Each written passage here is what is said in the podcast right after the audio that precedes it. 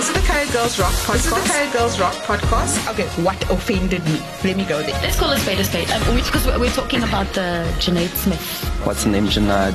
Martin. Oh, the Janaid Martin. Sorry, I, I don't follow. Now it's different. We are embracing our color, our hair, our skin, Yeah. our eyes. You know who we are as people. The thing with races in South Africa is we've got to keep talking about it. We've got to um, obviously correct what was wrong from the past, but also celebrate our races. You know, race is not this thing that constantly has to bring up tension and and, and, and animosity. Race is a thing that you're supposed to celebrate because it's our it's our country's unique identity, right? Is the fact that we are so different, and and race is relevant, very relevant. Like as comedians, we, we constantly get people coming up to us like, oh, more race jokes. All comedians in this country are always telling race jokes. And I'm like, it's so it's relevant. but it's relevant. It's literally what we go through on a day to day But can I basis, ask you a deal question with. though? From being a colored man, what is your most proud thing about being colored? I think it's my my um what fle- flexibility, ability to adapt, ability to fit into any room anywhere, like all across the all across the world. You know, because I think growing up as a colored person in South Africa, I've had the unique opportunity to interact, obviously, with colored people. I've also had a lot of comfort or easiness. Uh, communicating with black people. I've also had an easier time communicating with white people. I've also been easily accepted amongst Indian people. I've also been easily accepted amongst every. And because I've had this upbringing in South Africa, it extends internationally. So now when I perform comedy in Switzerland, South Korea, because I'm so used to interacting with different kinds of people, I think being colored has helped me. I think Okay, so. Okay, but can I ask you this? You are a light skinned colored man.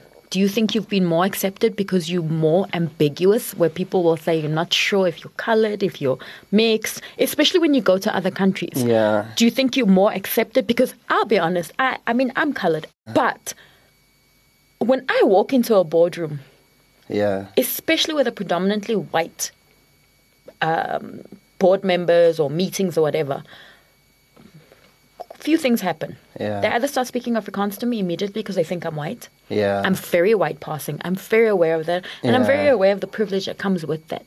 And I use it to my full advantage to make sure that I can open doors for other colored women. Yeah. However, I also feel that I'm light, I'm too light to make anyone feel uncomfortable because that's why there's certain things that I hear in meetings and offices and boardrooms that I am not comfortable with. Yeah. But because they think I'm white or because they think I'm light They say it enough, in front they of say it in front of me. Ish. And That that for me is like, Yeah. you know, it just depends which day you get me on for me to say yeah, something you back. could tip me. But that's literally, but that's in a boardroom. That's that's because, like, I mean, I worked for Transnet for a couple of years, and can I tell you something, right? I'm also like, I mean, like you said, I, I'm, I'm light skinned, whatever, and I can speak Afrikaans pretty well. So I have a, I have different accents. Okay, so I have the Afrikaans I can speak to you Yeah. and Farah, Mm. and I have the Transnet Afrikaans. Mm-hmm. Okay, so if you want to get noticed in a boardroom with white people. With white Afrikaans people, You gotta speak you the speak language. the Transnet Yeah. Afrikaans. So even now, at my current job, like I deal all the complaints, and when it's white people that are complaining, the the my my, my colleagues will say, Shantelle, he's your main sir. Go and sort this out. Yeah. Because the minute they see my surname, they see me, and I start speaking Afrikaans to them, I can calm them down. But Afrikaans people love people who speak Afrikaans. Oh, But yeah. now here's my question to all of you, right? Because we're like almost done now. Oh, but, snap. Um, what? So Farah asked you this the, the question of what makes you what what what are you most proud of? I have to think about that some more. I don't think I can just off the top of the dome it. But I gave you my best answer. Yes, no, and, No, and but I, actually get what you're ask trying to say. I actually want to ask you the same question. What am I most proud of? I think the one thing I'm most proud of in my colored community is being able to just firstly let me just first state this. I don't want to be anyone's role model. I'm i'm really not. I have one child. That's the only person i really want to influence in any way in terms of her life. But i do understand that the platform that i have also puts me in a position where people look at me and say i am a colored woman and if she's a colored woman she can do that. So i'm proud of the fact that i've at least in our communities shown the young woman that there is more because we're so indoctrinated, especially in the smaller communities, in the smaller towns that you go to, and places like Kimberley. I mean, that's where you know our families are from, and and. You know, you finish high school or you meet the love of your life, you get married, you go work locally, and and The bank, The bank, police, the police, post yeah. office. What's the other? or local government. Teaching. Oh, government. That's that's Kimberley's opportunities for you. oh, and teaching. And and that's the thing is like those are are- or a nurse. You know, if you look back at the Yeah, predominantly coloured nurse, religions was is a- is a- nurses or teachers, Yeah. and and or you got married and you were a stay at home a mom or whatever it was. And and I really hope that through the work that I've done, I've at least given other coloured women that thing of just Options. get out where the hell you are. You know, it's, it's enough. Mm. Yeah. Like the CGR Facebook page, we have over 240,000 people that are part of our community already, and we have so much fun sharing all sorts of content.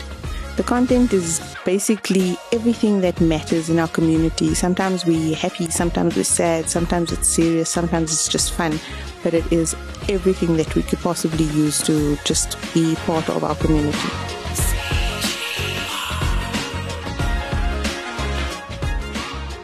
With this particular one, why, why I thought it was so important to actually bring up exactly what you've just brought up now is that we actually just gone through a whole and thing that you've also done a, pod, a podcast on lately, where we, we don't we don't speak about colored identity, we don't speak about how what actually makes us proud, and the thing is, we've just been through something where somebody's actually made us cringe and actually made us all stand together, to be honest, and say, but look at these people these people are doing so well. What do you mean that these that, that, that, that there's a certain colored identity, that this is the glass ceiling that they are for colors, that this is this is all that you can be. When all of these people have done such amazing things. What's Yeah. your What's your opinion on that? Because um, we're talking about the Janaid Smith comments, right? Martin. Oh, it's a Janaid Martin. Sorry, I don't follow. I actually much. didn't see all of it perfectly. I watched like a little clip of it. I don't think I got the whole thing because I don't because people are upset about various things Yeah. about it. But I mean, what was the gist of what she said now again? So her whole thing was look, she first started off being a whole making it out about Joburg and, and, and Cape Town. And then she actually turned Yeah, the next one. The, the, the next one was um, basically okay, what offended me? Let me go there. What offended me was when she actually said, because she's white passing, we all want to be white passing. We all want to look like her. We all want to be her because every colored man she's ever been with or been around has wanted her. And I don't think that's true.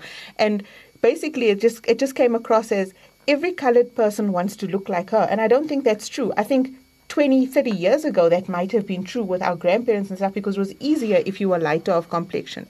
And in certain spaces, yes, that is that, but not in the colored community. But in the colored community, we're now embracing our hair, we're now embracing our, our, our skin color, we're not just embracing who we are. And we've got so much other crap going on that we're basically dealing all of that nonsense. So, you know what? I think she has a Your lot of looks- people who think like her still, though. That's the thing. Like uh, you know, from know what so from much. what I w- watched of it, a very quick opinion. I feel like let's call a spade a spade. There's a lot of things that she said in there that we, as colored people, have to sit up and look back and think, okay, maybe this is true. Yeah. Because there are things in there that we need to look at and say, hey. Um, is this us as a community? Is this what people really look at us like? Uh, You know, uh, is this what we should be looking like to the outside world? Um, but there are also a lot of things that she mentioned which I don't particularly think is true. And it's not even about men wanting her or anything. She's a beautiful girl. I'm sure there's a lot of men that want her. But in terms of white passing, there are still a lot of colored communities that still do accept the white passing. I mean, think about it. What's the first thing colored people say when they find out you're pregnant or when they find out you have a baby? What's the hair like? Yeah. I don't know so much of that's father? still like that. No, I, I know but- 10 years ago, But 100%. no, but go to a lot of the smaller colored communities, which I still go into, and, And I they're still the majority. And there's still a majority of that. Unfortunately, she. It, it, the majority in terms of how things do need to change. We do have a mindset and and you know why? Because white people gave us the privilege it was a privilege to them and a lot of our grandparents also thought it was a mm. privilege. The mere fact that they gave us that privilege in inverted commas of being lighter than black people. So they accepted us a little bit more than black people back in the day. Mm. So it made colored people feel that they were superior to black people in certain in a certain time during apartheid because of the fact that they were able to do so much more in that time. Now it's different. We're understanding that we are embracing our color our hair our skin Yeah. our eyes you know who we are as people but unfortunately we do have to come away from that mindset and and she maybe is in a community that sees that and praises her for the color of her Not eyes maybe and the colour. Maybe she color is. That's why she's like that. It's Right, must She lives in the she west end of is. Joburg. I mean, there's just white people here. Okay, so so that's that's. but that's what I basically said. Maybe it is. because she's white passing, it's a little bit easier know- for us and her, and she has that opinion. What I've also realized is, you know, and because most of my circles that I that I'm in is people like ourselves. I'd say like-minded, elevated minded people. Woke some people would say woke i don't really use the word but like woke people. But you've got to realize that us being open-minded being woke um, being open to different worldviews we are not the majority like in south africa still. You are still the minority. Most people still think the way what's the name janad does Yeah. Yeah, that's but that's my that's my thing though. I mean, and I'm going to wrap this up quickly because we like four minutes over time. But um, the, my problem with that whole thing was just that somebody who's still in her twenties, who is like literally speaking this nonsense and actually making people people are following her and agreeing with her. Like you know, if there is if if this is something that you still think, this is something that you should be as a person, you should be changing it. You shouldn't be encouraging it Yeah. and enjoying it because you think that you are so much more beautiful than somebody who was hmm. darker of complexion or you, you actually her, her whole thing came across as I'm better than other people in the colored community because I am light skinned. And who made her feel better than that? The other colored people who told her she's better because she's light skinned, darker ones, or the, the darker ones, ones, or the the dark, the darker people in the, the colored community can sometimes be rejected because of those mindsets. So yes, it's not, it may not be a complete majority, but I think the people that she No, is she- around there are that definitely like giving that. her that thing of you are better than everyone else because you can pass the pencil test. Yeah, you know, the halo is on you. you know and and you are lighter skinned so i guess it just it just depends you know it's the areas that you're from and one thing that i guess she needs to realize is that when you go to the rest of the world they make her feel like that because you go to europe you go to america Yeah. and, and white is right so Yeah. Anyway, thank you guys. I this has been so interesting and it's just been something I think we could go on forever. actually, the three of us could actually probably speak forever. But thank you so much for coming through. And I know we actually didn't do some of the stuff that I actually planned on doing, but this was so much more interesting and so much so much better because it was deeper, it was more honest, it was just spontaneous and I loved that about it. Okay. So thank you so much. Sweet. And yeah, we will share the podcast when Mvula does all his magic. Yeah. and then yeah, let's see what happens. And I really think um, I'll probably ask you guys to come back, and then we can maybe look at the other topics that we didn't yeah, get sure. to. No for problem. future, for This was actually future. very And cool. all the Thank you. best, all the best with the yes podcast. congratulations on your first one i'm so honored yeah, that we yeah, we did it. to be the first um, one. Yeah, no, thank you so much. This was a very very cool. So yeah.